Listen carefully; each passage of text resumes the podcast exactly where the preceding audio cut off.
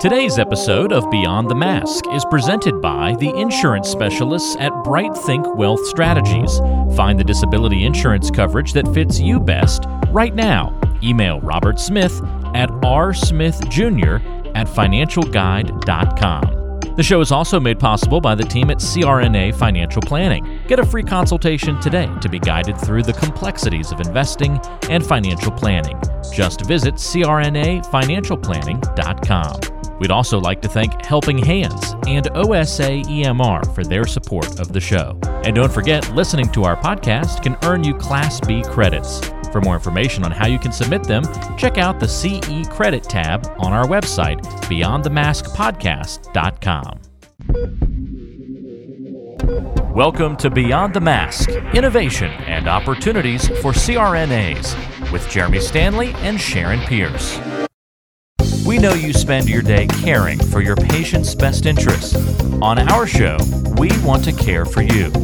Join us as we leave the operating room and learn the latest in the CRNA industry. Beyond the Mask starts in 10, 9, 8, 7.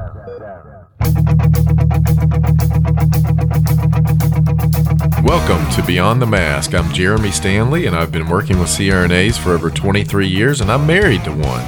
And my co host is Sharon Pierce. Sharon's a practicing CRNA for over 20 years, a past president of the AANA, the NCANA, and she's held many other leadership roles. As usual, our goal with every episode is to educate and enlighten CRNAs, and I think our topic today is definitely going to do that. And Sharon, what time is it? It's time to wake up, Jeremy. I think it is. Well, good morning again, Sharon. How are you, Jeremy? I'm doing well, doing well up in Asheville, North Carolina. It was a brisk 51 degrees this morning. oh, it feels divine outside and it's so beautiful. Fall is upon us. I'm looking forward to it. Oh, you and me both. I really but am. it's so exciting to be at an in-person meeting. You just know. cannot. I, well, I know you can I appreciate relate. it. Yeah, yeah. No, it's great. I looked in the room this morning. It was filled up. You Mm-hmm. know, obviously social distance, Yeah, but 350 CRNAs. It's it's and awesome to see. SRNA Yeah. sold out, and tonight is the pack event. Yeah, so It's gonna be exciting. fun. Yeah, it's gonna be fun. I think you should buy me something at the silent auction. Hey, I bought you wine. That Here, I bought that bottle of wine. Oh, sorry. You know. for Nancy Maree. Uh, well, I think we got another good one lined up this morning in our historical series, and obviously we have our friends with us: Sandy Ouellette, Nancy Maree. You guys are becoming staples for us. I know. It's good to be back. Good It's to be good. in Asheville, and as Sharon said, to see everybody again, Yep. even though we are masked most We of are the time. masked, that's right. But you know, an- anesthetists can always identify people by their eyes. Yes, and their John Garr forehead. used to say, "Look at the eyes. you can read to the soul by looking at the eyes." You know, and Uh. it's certainly true. I hadn't gotten good at picking people up yet from just seeing them here up, but you know we're all going to be good at sounded the end. Picking people up. Oh, I'm sorry. that did sound. didn't It did sound Uh, weird. you know, picking up identities. How about that? That sounds a lot Recognizing people. There you go. That's There what you you're go. trying to You're always say. here to help me, Sharon. Yeah, I I know. appreciate it. I'm here to help. I'm from the government. So, I work for the ASA. oh yes, yeah, always here to help, especially CRNAs. Yeah, Um, or maybe they're here to help AAs. I don't know. Oh, shut up. It's time to move on. All right. Well, you know, Sharon, over a number of decades now, there's been many, many, many Mm-hmm. quality of care studies based on mm-hmm. anesthesia outcomes, you know, provider models published. And, you know, in some cases, they seem to be politically motivated as to what the Oh, yeah. study Without a doubt. Oh, my. or what the special interest might want it to show. Some are based on nothing. There you go. Well, we're going to get to the bottom of that today, and so we welcome you to to summarize some of the studies, point out some of the misstatements and outcomes, and highlight other things that we know regarding some of the outcomes uh, of providers at this time. So, Nancy, why don't you uh, kick us off and kind of give us an overview of you know why these studies were important and maybe some of the overall findings. Okay. Well, since 1969, when the Bechtoldt study came out, numerous quality of care studies have been published evaluating outcomes based upon anesthesia provider.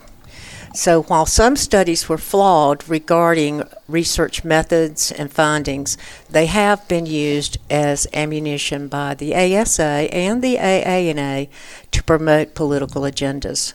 It should be noted that no studies to date that have addressed anesthesia care outcomes have found a significant difference in outcome based on whether the anesthesia provider is a CRNA or an anesthesiologist. What has been found is that the vast majority of anesthesia related accidents have nothing to do with the level of education, but rather lack of attention to monitoring the patient. And that gets back, you know, where they've published many, many times, uh, starting in Europe, the thing about ANTS, anesthesia non technical skills, as really the basis for when we really get in trouble. And it's things like distraction, it's lack of vigilance. And I think Gene Blumenreich summarized it best. And he said, I heard him say it many times. And for the people that may not know Gene, he was our legal counsel for the American Association of Nurse Anesthetists for 20 some years, I think 23, 26 years. He, he was a Harvard graduate, uh, very bright guy. But he said anesthesia is unique, and it seems to be an area where, beyond a certain level, outcome is only minimally affected by medical knowledge, but greatly affected by factors such as attention mm-hmm. and concentration and organization and the ability to function as part of a team. And when you look back on it and you really do a lot of studies on where we find ourselves having mishaps, it really relates to that more than it does. It's not bad nurse anesthetists or anesthesiologists that get in trouble. It's good nurse anesthetists and good anesthesiologists with a temporary lapse in vigilance that causes many of these accidents. So we can continue to research all this, but I think that's what we're going to find uh, Yeah. over and over again. Yeah. So, Sandy, what are some of the events in the 1980s that may have prompted some of these studies? And talk about the findings of each of the studies that occurred in that time frame. Okay, some of the earlier studies regarding outcome, according to provider type, were published in the ni- late 1970s, 1980s. And if you think back of what was going on at that time, it was during a time where ANA set out to explore the possibility of direct reimbursement for CRNAs. And of course, our first attempt was not successful. It was a Talmadge letter, and uh, it was a bomb. I mean, it just really failed. But it was later, as we've talked about, between 1983 and 1989, when the federal government changed many of their rules and criteria, that we found ourselves as a specialty without a path for any reimbursement, regardless of our practice setting. So in the early 80s, you know, we moved toward direct reimbursement and we did a whole podcast on that.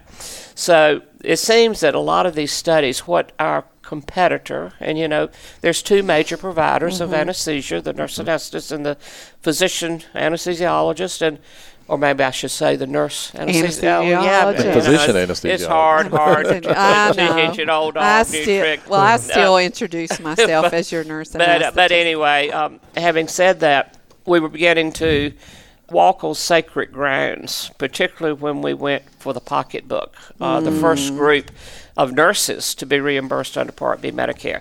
So, you know, put yourself in the other person's Sure. shoes. What they needed and what they still need today is a study that definitely shows there is a difference in outcome.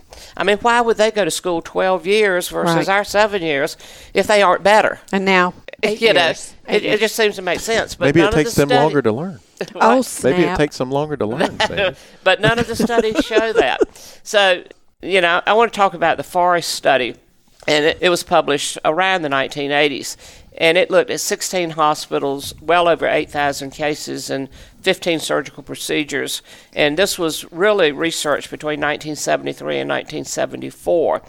But what it showed, as did all the others, no significant difference in outcome between the primary sources of uh, anesthesia be the physician anesthesiologist or the nurse anesthetist or nurse anesthesiologist. And what was funny in this study, and so true, Forrest reported it is surprising that the stage of training of the anesthesiologist seemed to affect risk very little. You know, I guess that was a shock, you Yeah. know, when they really looked into it. And then the second thing, and I think this is an important thing, and this is what this is all about, and it was said by an anesthesiologist, quote, if we had to accept that data that there is no difference in outcome between anesthetics administered by a nurse anesthetist or anesthesiologist, the consequences would be truly extraordinary. Oh, Imagine my. that. It would mean we have to question our own careers. We would have to question the value of anesthesiology residency programs. We would have to question organization in hospitals. We would have to question and re examine projections for manpower needs in the future. And we would have to question medical economics as they are projected right now. End of quote. And I think that says it all. I we mean, can gonna almost say, stop that right not here. Wrap You it know. up into one sentence. Oh my I mean, God. that's it. That's 1974. And it was said by the person that put this study together, Oh. the, the physician. So, And I here we are still the lights, having the same lights, con- the lights uh, went on for me when I, I found that particular quote. But the study that Nancy mentioned, the Bechtoldt study, really came from the North Carolina Medical Society. I remember this study when I had to testify before the medical right. board. I pulled this study. That's right. And it was done the year I graduated in Mm-hmm. 1969 through 1976. So trouble followed me from the day I graduated right through right through the hill. Um, but they looked at 2 million cases and they defined anesthesia related deaths by their committee where anesthesia was the sole cause of death or a major contributing factor. And what they talked about, there was one anesthetic death per 24,000 anesthetics administered. Man, who would want to have an anesthetic in North Carolina? And that was not because I had just graduated and was participating during Oh, this year, you know, that we had such an incredibly terrible mortality rate. But they used the criteria uh, to review cases, the type of anesthetic involved, where the anesthetic was administered, the type of practitioner, surgical procedure, and patient risk classification. And they classified those administering anesthesia as the CRNA alone, or the MDA alone, or the group working together, or whether it's a surgeon or a dentist or an unknown. I don't know who their unknowns were after 1969, but apparently they had some. But again, they found the incidence among the three major groups were very similar. Although the CRNA in that study, and you may remember this, Sharon, alone accounted for about half of the anesthetic related deaths. CRNAs working alone also accounted for about half of the anesthetics administered mm-hmm. in that study. Mm-hmm. So, so that would not be surprising because in 1969, when I finished school, there were very few mm-hmm. board certified anesthesiologists in the state of North Carolina. And even in major medical centers, we had very few. So, Sandy, hang on one second. I want to just think about this. So, they looked at the study. There were 50% CRNAs, Mm-hmm. 50% MDs, and 50% of the cases that resulted in deaths were attributable to CRNAs. Is that what you're saying? No, they said that all those CRNAs alone accounted for, yeah, about half the Yes, anesthetic deaths yeah, in their yeah. study. They I mean- also It's did. it's it's Does- truly representative. does that is not what say that it's on par with what the anesthesiologist did? yeah, I if think it's 50 50, Yeah. 50% of deaths related to CRNAs, 50% to MDs.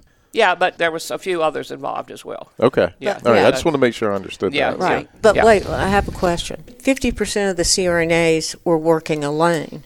The other cases were either being done by anesthesiologists, surgeons, dentists, or CRNAs and anesthesiologists working alone. So the other 50% were not being done by By anesthesiologists. just anesthesiologists. So So Okay. I just wanted to okay. That's probably that. right, Nancy. But they they were overseen by MDs and, and the Or dentists. or dentists. Or, or like my first job, I worked for two medical doctors. Mm-hmm. They gave anesthesia, and I gave anesthesia.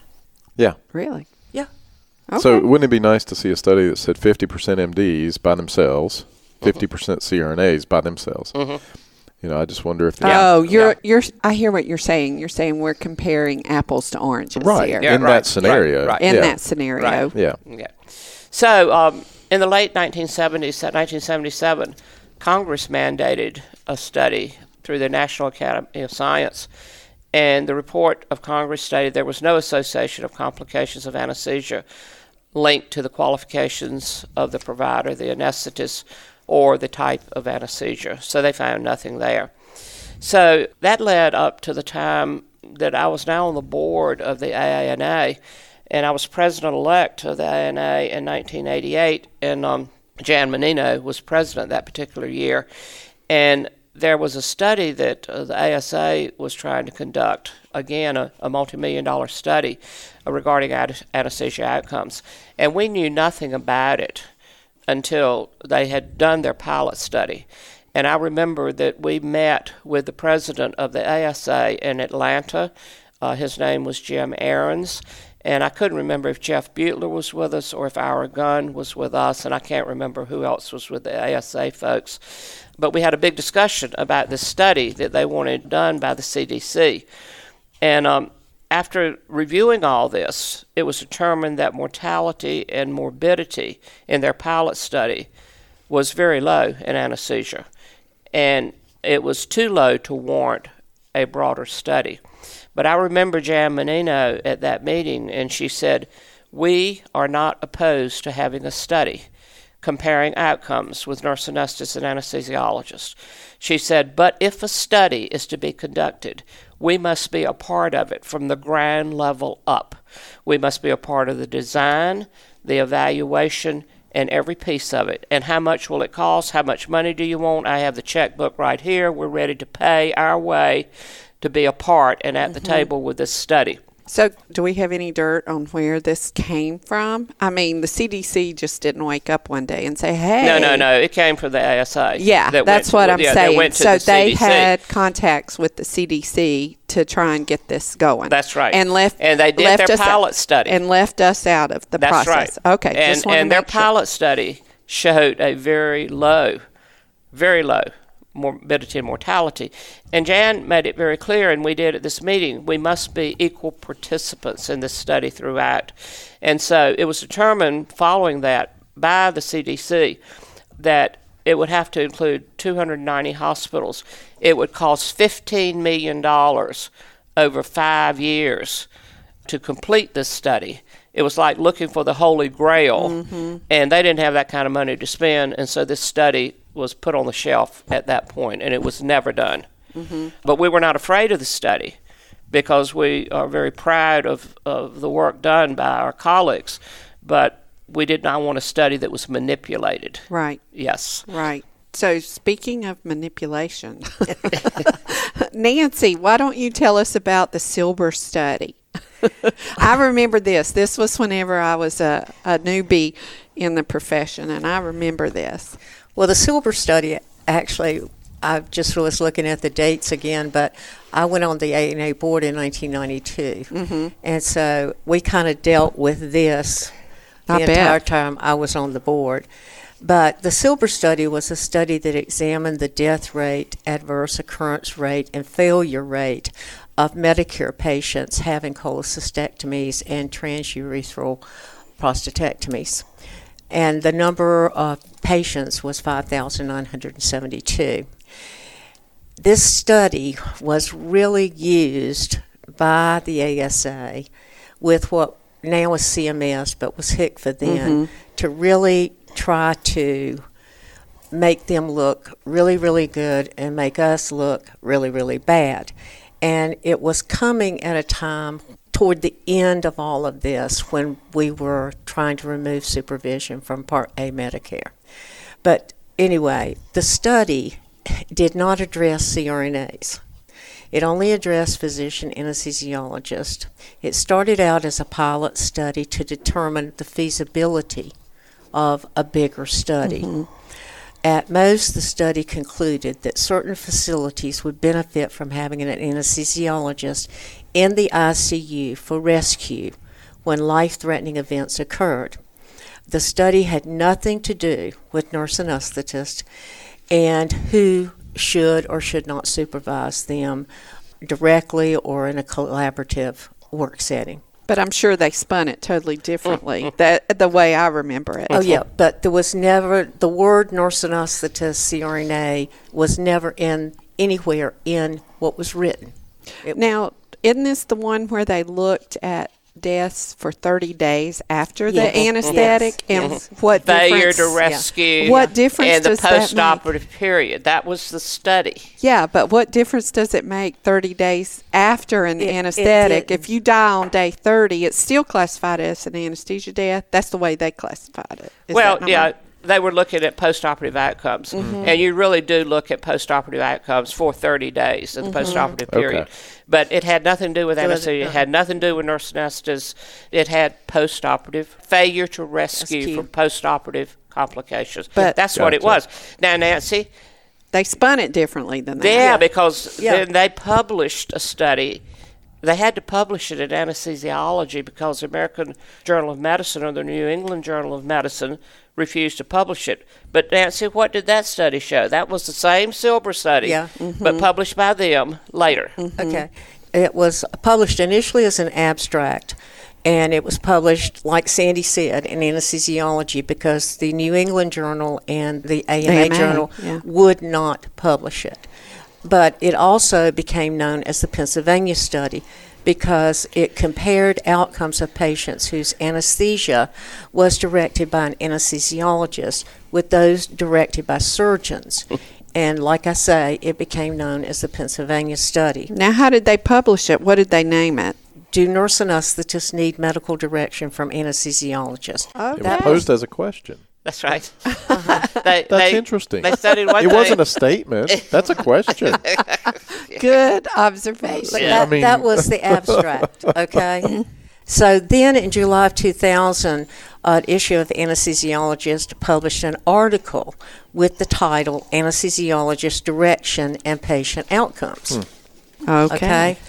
So in January of 2001, what again was HCFA, but now CMS, published in the Federal Registry ANA's contention that the article was not relevant to the issue of physician supervision by nurse anesthetist.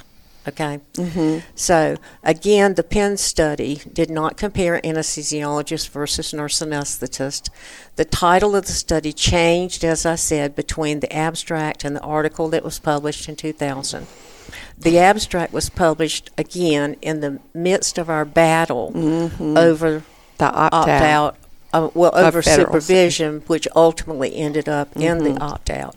But nurse anesthetists do not diagnose or treat non anesthesia postoperative complications.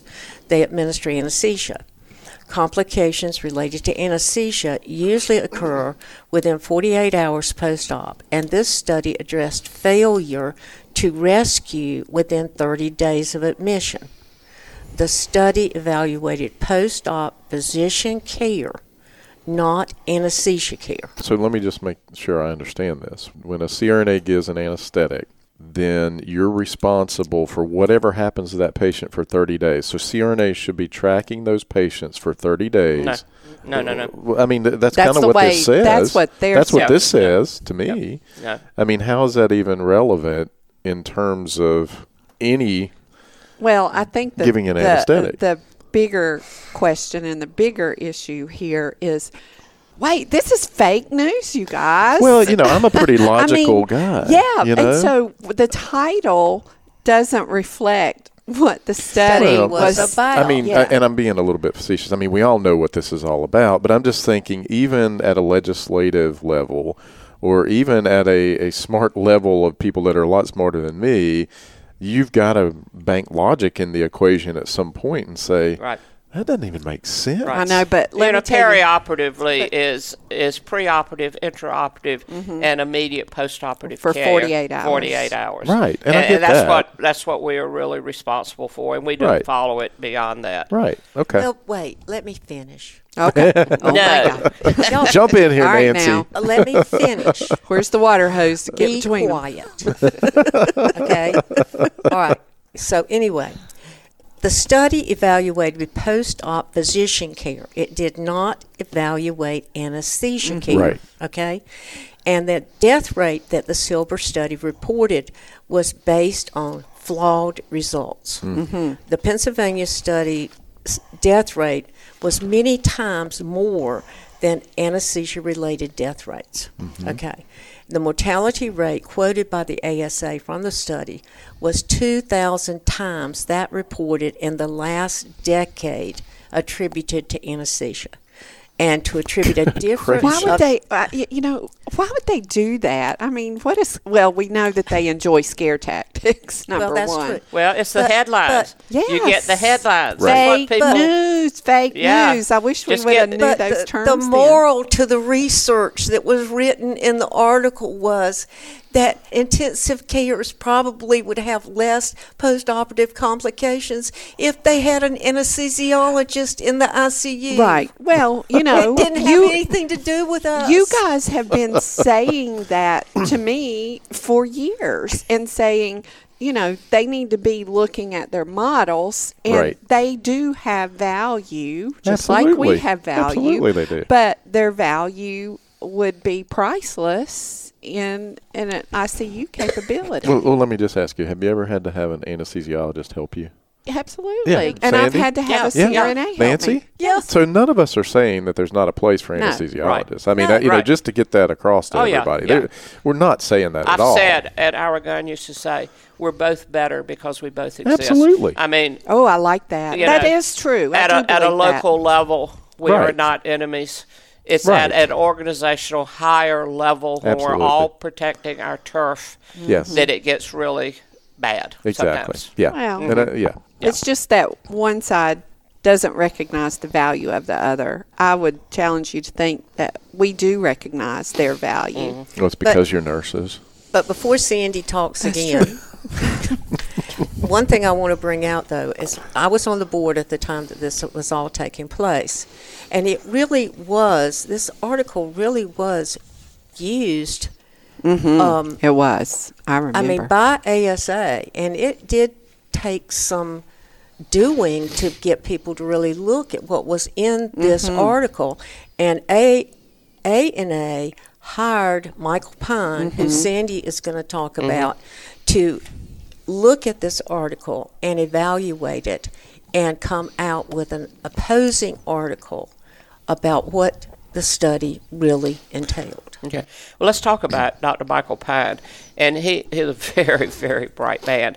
He's a cardiologist, but well recognized for his ability to critically analyze data to evaluate healthcare outcomes. And what he said briefly about this study, and then I'm going to talk about his study that followed it. He said this study suggests medical direction by anesthesiologists did not improve anesthesia outcomes. The study had nothing to do with the quality of care provided by nurse anesthetists, as Nancy mentioned. And as she mentioned, it's postoperative physician care.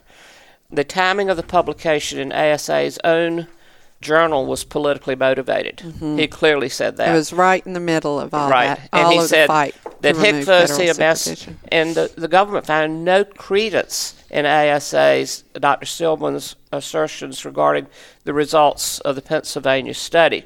So, what did Dr. Michael Pine do? He published an article in the Journal of the AANA in April 2003, and it was entitled Surgical Mortality and Type of Anesthesia Provider. And what Dr. Pine did is he analyzed the effect of different types of anesthetic providers on death rate of Medicare patients. Mm-hmm. And he did that because this, as Nancy was saying, was during opt out. Mm-hmm. And he did this to provide the state governors with valid scientific evidence on their decisions to opt out. And unlike the Pennsylvania study, which was one study, he studied 22 states. He had over 404 cases in his study, and the study spanned from 1995 to 1997. And again, the same old, same old. No statistically significant difference in outcomes, regardless of who the provider was. And he went on to say that the current data, and that was in the mid 1990s, on mortality was one in about 200,000 cases to one in about 300,000 cases. And of course, when he published this study in the ANA Journal, it was heavily criticized by uh, the opponent because it was published in the AS, ANA Journal, just like theirs was posted Yes. in anesthesiology, but that didn't matter. And um, so they came out, you know, the next month and uh, and really criticized him. So Pine came right back at him, he said, I want you to note that the death rate per 10,000, when I was looking at it, CRNAs alone was 34. The death rate with anesthesiologists alone was 45. Mm-hmm. So it was a difference of 11 between the nurse anesthetists you know and more how- in favor. Yeah. Uh-huh. Uh, but you know how the anesthesiologist spun that? Do you remember? They come back and said that's because we do more critically ill patients. And that had nothing to do with it because it was equally balanced. And you know what Dr. Pine told him? And I love this. He said, ANA could claim that anesthesiologists should not be permitted to administer anesthesia unless a CRNA is present to prevent excess mortality associated with physicians attempting to engage in the practice of nursing. Oh. However, unlike ASA, AANA has enough respect for their audience to avoid hmm. making unwarranted claims. Oh, that's Quote, priceless. Oh, he came right. He, he was he was uh, bright as he could be. Oh, Just that's loved- good. loved well, Dr. now Pine. we need to supervise the anesthesiologist. I love it. Yeah, that, that was his, his doctor to doctor, I love it. cardiologist to uh, to anesthesiologist. That's what he told him. So Nancy, it never stops, does it? No. Have you thought about what would happen if you weren't able to work for two or three years? You know, on average, 25% of people will file a disability claim, and most of us aren't prepared for that loss of income. Every CRNA needs to protect their biggest asset, yourself, and your ability to earn with a disability insurance policy. We recommend contacting Robert Smith, a master disability insurance specialist with more than 30 years of experience and 1,800 CRNA clients, to find the coverage that fits you best. The best way to do that is to send him an email at rsmithjr at financialguide.com. That's rsmithjr at financialguide.com. Or call him at 504 394 6557. Who was Ep- Epstein and Warner? Epstein and Warner published an article in Anesthesia Analgesia in 1996. It was called Anesthesia Provider Patient Outcomes and Cost. Now, this one was an article that was based on the Minnesota Department of Health study, and it concluded there are no studies, either national in scope or Minnesota specific, which conclusively show a difference in outcomes based on type of anesthesia provider. Well, there you have it. And so, you know, it just keeps clicking along. In the early 2000s, and Nancy, the opt out was still, you know, at its prime then, wasn't it? Mm-hmm. In 2003 and so forth, there was um, a Vila's study in the archives of surgery. So let's get the attention now to surgeons about how dangerous this current system is. And um, it was entitled Outcome Analysis of Procedures Performed in Physicians' Offices and Ambulatory Centers. And uh, the study does not specifically mention CRNAs or compare the work of anesthesia providers, but it does make the unsupported assertion that office surgery may not be as safe when an anesthesiologist is not present. And this was widely, again, misrepresented by ASA and its state societies, as the other study was. And then there was the famous Cromwell. Remember Cromwell? Yeah, I heard uh, study in health affairs. That was when Jim Walker was president. that- Right. That, study uh, was released. And it was so important because of not only its findings, but also where it was published. Health Affairs is the premier research journal in all, all of healthcare. But uh, they looked at Medicare data from 99 to 2005 in opt out and non opt out states, comparing CRNA solo, MDA solo, and team practice over 481,000 hospitalizations. And to make a long story short, they found absolutely no, uh, no findings that uh, opting out of Medicare supervision re- resulted in increased inpatient deaths or complications. Now, this was very, very um, important here. And there was another article that was published about the same time. Well, this was a little bit later, in nursing economics, cost effectiveness of anesthesia providers, and implications of scope of practice in the Medicare population. And it just showed that the cost could be reduced, I think, about 38% if we remove restricted barriers mm-hmm. to practice that are, are present now. But this Cromwell study was, was big. Unfortunately, it was funded by our AANA Foundation. Yes. And so, again, mm-hmm. we were mm-hmm. criticized uh, mm-hmm. for that.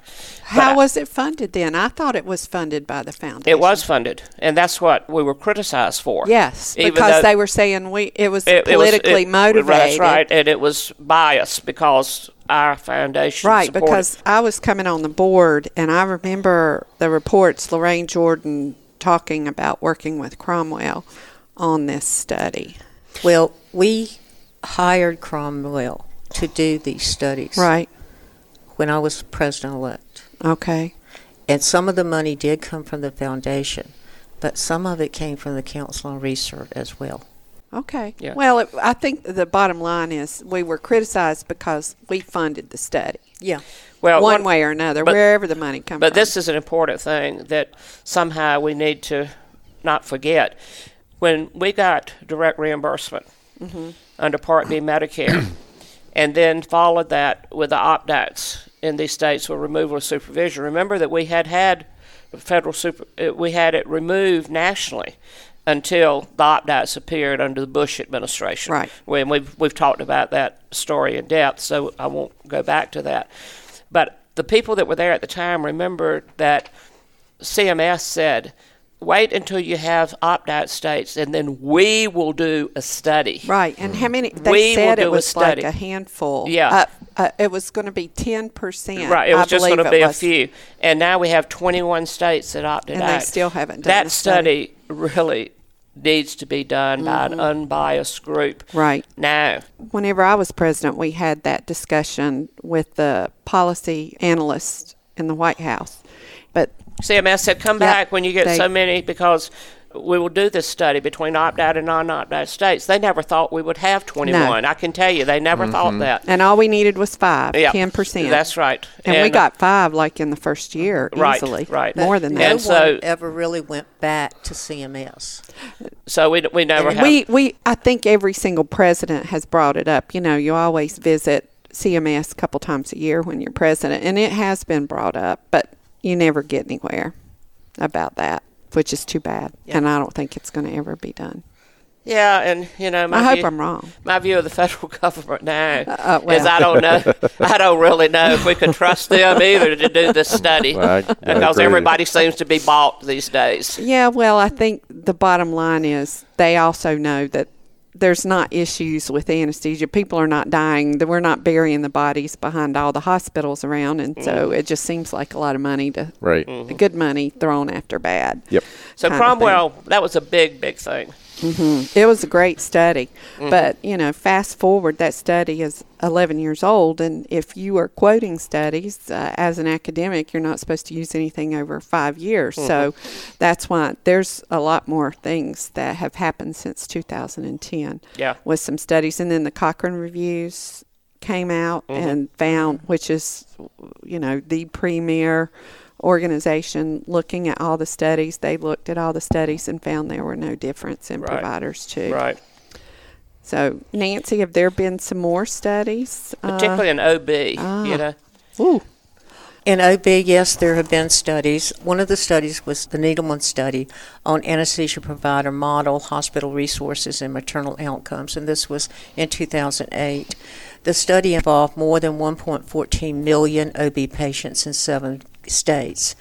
The death rate was very low, it was 0.007%, and anesthesia complications occurred in less than 1% of the sample.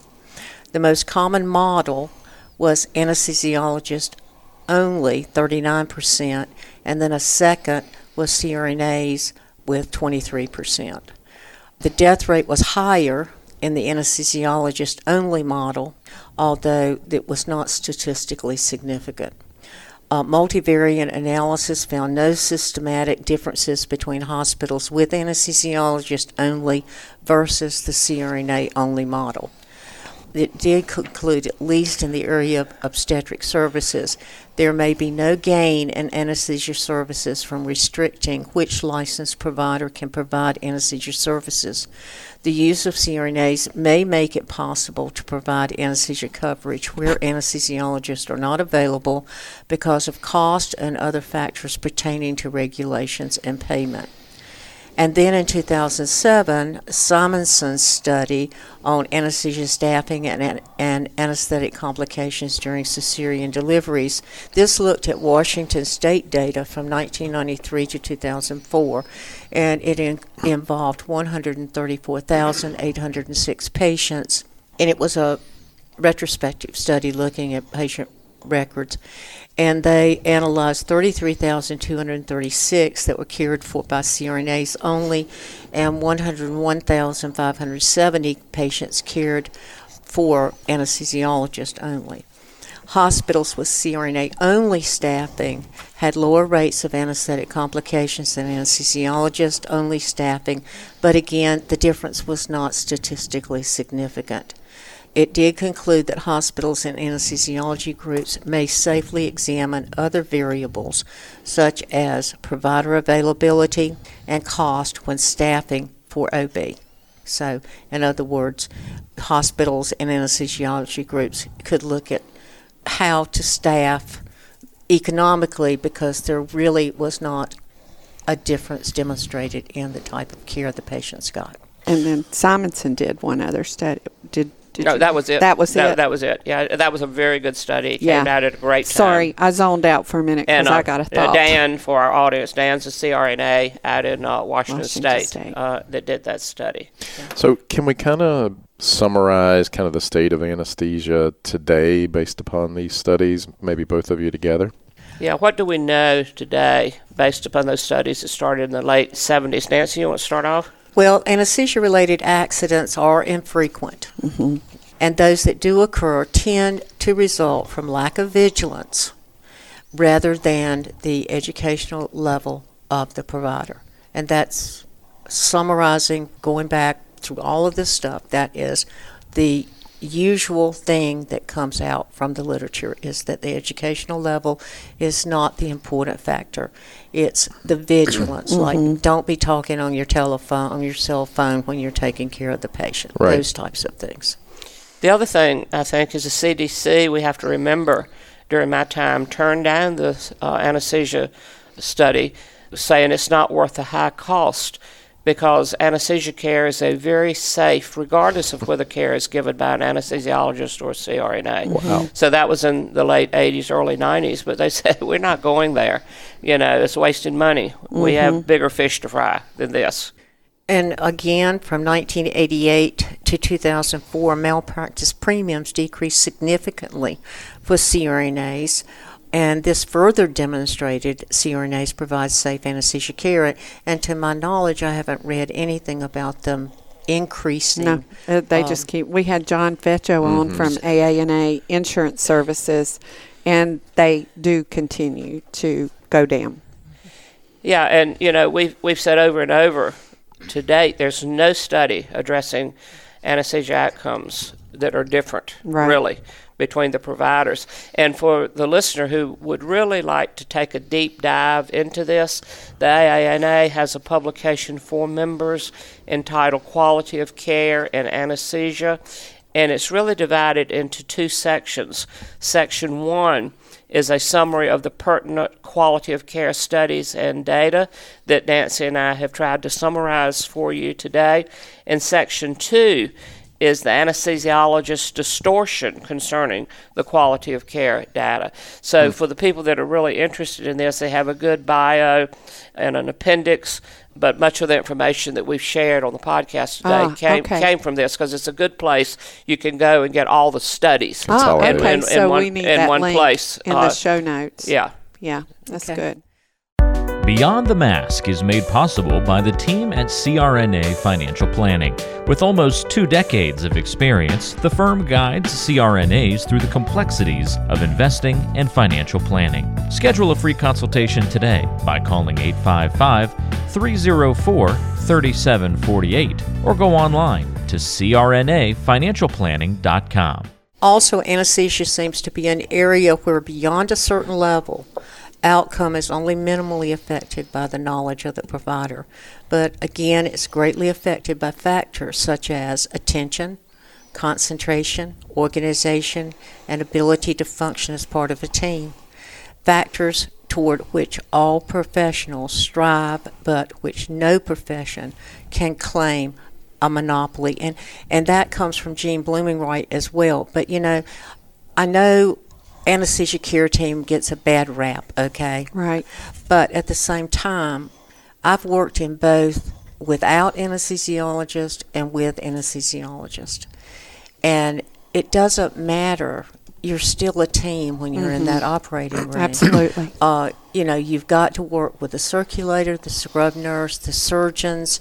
And when I was working by myself, you know, without anesthesiologist, I always had a list of other physicians, particularly like medical, internal Mm-hmm. That you medicine, could call. cardiologists that I could call. Yeah. So any way you look at this, I don't care who you are or where you're practicing, you are working as a team for safe patient care. You know, and you've got to get along with each other for that to happen. And, you know, I think nurses are ultimate collaborators. But Joanne Stevens used to say, she used to lobby for us in North Carolina, and she used to tell legislators, no one functions in a vacuum. That's right. No one. Mm-hmm. Mm-hmm. And that's the exact truth. Mm-hmm. And then the final thing I think that we can take home from all this is the decline in anesthesia related mortality has resulted from almost complete elimination of administrators lacking anesthesia education. Remember, it used to be the local vet many years ago, it's probably over 50 years ago, the vet, uh, the surgeon, the farmer, as we mm-hmm. talked about, Helen Voss and her story, and Father John would go next door and drop ether where a kid could have their appendix taken out and things like that. Mm-hmm. But we can also not discount improvements in technology and anesthetic agents. The anesthetic agents today are quick on, quick off, mm-hmm. uh, propofol, and, and everything that goes along with it. And it's really hard to look bad, I think. As an anesthetist, I mean, it's it's really forgiving. Yeah. And um, Well, and- it's like a light switch. It really Right. is on, off, and, on, and, off. and you look at the technology. I mean, how did we ever do it without pulse oximetry and end tidal CO2? But you I know mean, if there if there was one monitor and you could have only one monitor, what would it be? It wouldn't be the EKG. No. Uh, funny looking beats. I don't know what they are anyway. Sometimes you know, but, but I know what DSAT looks like. Oh wait, she knows what AFib looks like. I since know you- what since AFib you've been like. ablated a couple times. and uh, and so and obviously people are receiving their care from highly trained, educated nurse anesthetists or nurse anesthesiologists, as we're calling ourselves, or physician Mm-hmm. Uh, that, that, anesthesiologist. She said that for you, Joe And, um, Rodriguez. and and we right and increase understanding of the causes of adverse events associated with anesthesia. We we're beginning to to look more about where Sure. what's the root cause, what's the root cause Right. analysis. And it's, it's, it's almost always not lack of knowledge. It's failure to apply that knowledge at that moment because we aren't. Right. paying attention or something like that. Well, Right. one thing I'd like for our listeners to understand we've got to keep producing this data because studies are only good for five years uh, whenever Right. you're quoting them. Now, how much do you think one little study costs? Lot Hundreds of of, money. thousands of dollars. At least a quarter of a million I was dollars. shocked. Yeah, just one little Yeah. study. Yeah. And, you know, I want to put it out there. I took a lot of heat for the million dollar check from the credentialing body, but we had studies that we needed to fund that the AANA, we didn't have the money for it.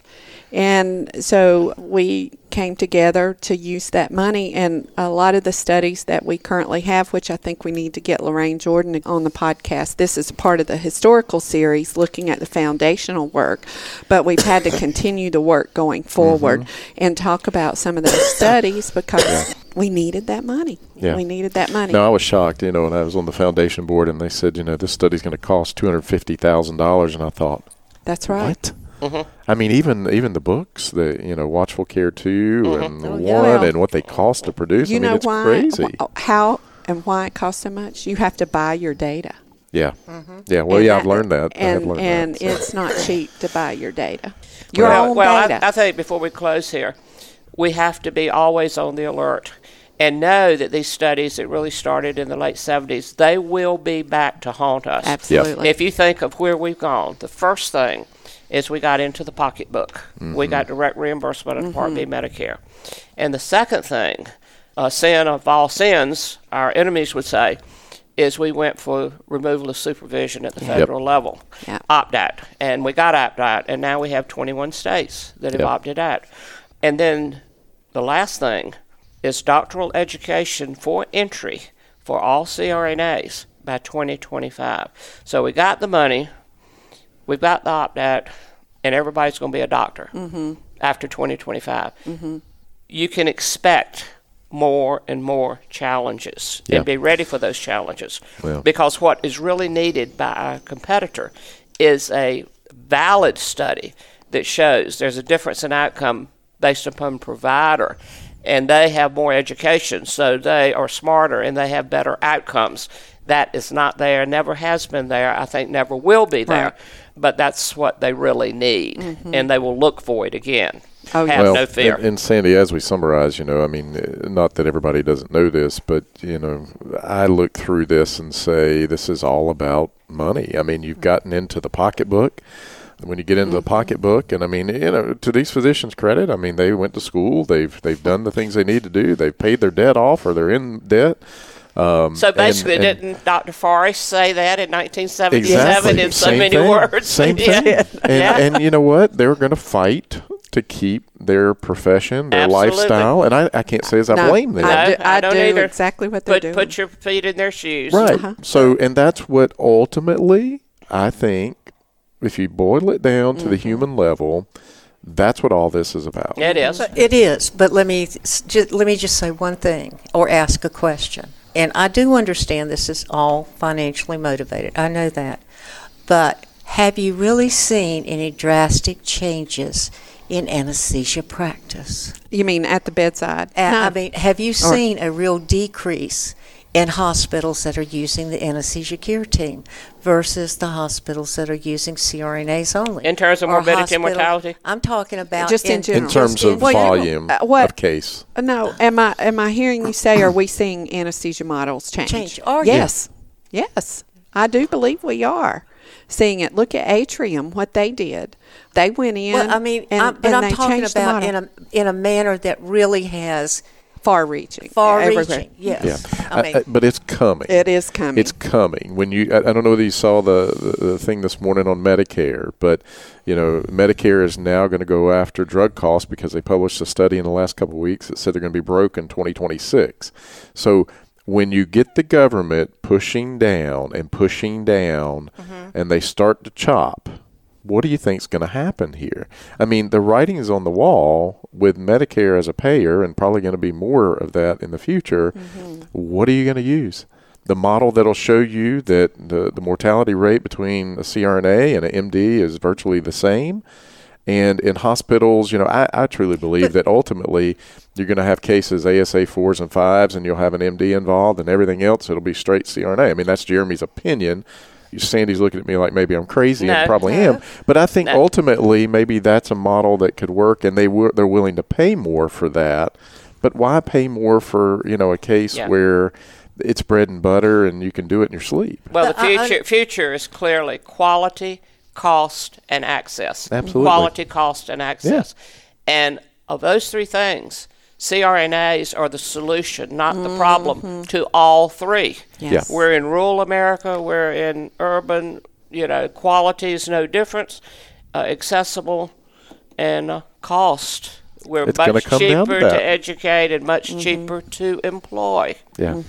Ohio just put out a thing on Facebook. I don't know whether you guys saw it, and it, it showed the, the care team model, the model with AAs, and the model with CRNA only, and it has the breakdown of costs. I wish I had it with me today. I don't, but they just put that out, and it was pretty interesting to see Yeah. the difference. Remember that article that I talked in another podcast about by Prielipp? on the future of anesthesiologists. Mm-hmm. Dr. Richard Prielipp is an mm-hmm. anesthesiologist. It was a very good article written by him and Cohen, I think, as I recall. But there was a Uwe Reinhardt who was an economist that was quoted in that article. And he said, The nurses are like insurgents, they will keep coming back. and he went on to say that, that the cost and quality and access basically, I'm, I'm, he didn't say it exactly that way, but it's in our favor. Well, Sharon, up, He was a over, Princeton and and around. Princeton economist. Thank you, Bethany Hollow. But still, I didn't make my point that I was trying to make. The research and the things that we have done have brought forward what we can do without an anesthesiologist. But if when we see real major change in models, Yeah. it's going to be driven by Medicare and Yes. cost. It's Right. not because of all the fighting that's going on No. You are right. us. No. And that was the point I was trying Yeah, to that's a great point. That is man. is a that's great really point. good way to mm-hmm. summarize this. I mm-hmm. think. Yeah. I think that's a really good. good point. Really, really good. Yep. Well, I, you know, I think we could kind of continue and talk about this forever because, you know, ultimately in, in my world, what it boils down to, and, and you guys are the most knowledgeable out there that I know on all this. And but great stuff. Thank you, mm-hmm. Sandy. Thank you, Nancy. you. As always, amazing. You guys do do great work on this. And Sharon, I think it's a wrap. I think so. Well, we want to thank our listeners for listening to Beyond the Mask with Jeremy Stanley. And Sharon Pierce, if you like our show and want to help us grow, Sharon, what are some ways they can help us out? Like us, subscribe to us, but most importantly, please leave us a review because it pushes us up in the algorithm and That's higher right. up. We just figured that out because you know we're not techies. But, Yeah, that's um, right. The people, anybody that watched our first Facebook Live, figured My out God, that we were not we techies. put it on yeah, sideways. yeah. Um, I, I saw that and I was like, oh gosh. Oh well, Yeah. they'll forgive us Uh, for and I hope my, my daughter Lauren didn't see that because she would make fun of me forever for that. So, Oh, she's going to make fun of you anyway. You're her daddy. um, all right. So until next time. It's a wrap.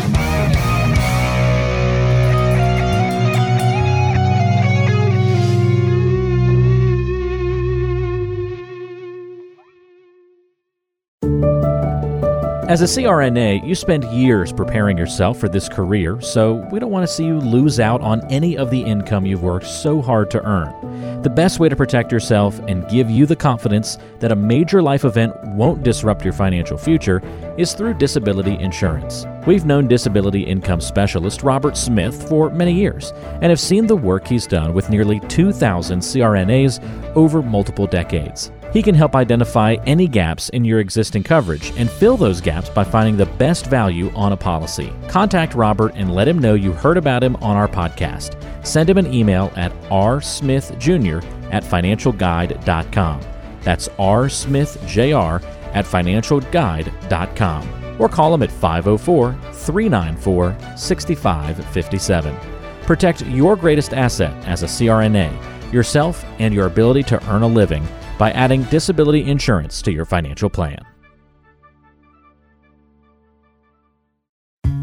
Today's show is brought to you by the folks at CRNA Financial Planning, an independent consulting firm that offers financial planning services exclusively to CRNAs and their families.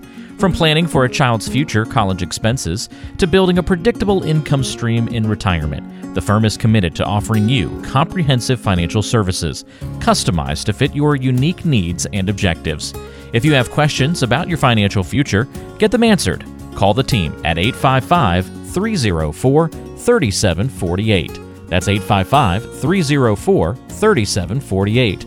Or go online to crnafinancialplanning.com. Hi, this is Jackie Rowles, President of the International Federation of Nurse Anesthetists and President and founder of Our Hearts, Your Hands, a global anesthesia support community that takes donations to allow nurse anesthetists in low and middle income countries to go to educational programs, buy equipment, or textbooks. Your donations are tax deductible, and we would appreciate your support. OSA EMR is a free anesthesia EMR developed by CRNAs that you can download and use on an iPad. Our nonprofit mission is to make sure that solo and small practice CRNAs can digitally record their anesthetics. To learn more, visit osaemr.com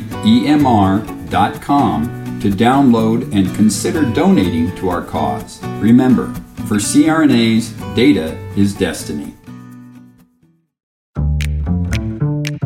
Be sure to subscribe to the show on Apple Podcasts, Google Podcasts, Spotify, Stitcher, and anywhere you like to listen to shows. Also, be sure to check out BeyondTheMaskPodcast.com. Each episode is posted there with a corresponding blog post, and we timestamp important parts of the episode to help you quickly get to the content you're looking for. Also, check out the special series section on the site. You can follow along and catch up on the CRNA History Series, episodes specifically about political conversations in the industry, or try the CRNA Personal Finance Series. It's all on BeyondTheMaskPodcast.com. And if you have a question for the show, or want to be a guest, or even suggest a particular topic, fill out the contact form on the site or send an email directly to us at info at beyondthemaskpodcast.com. And lastly, let's take the conversation social. Check out our Beyond the Mask podcast Facebook page and Facebook group.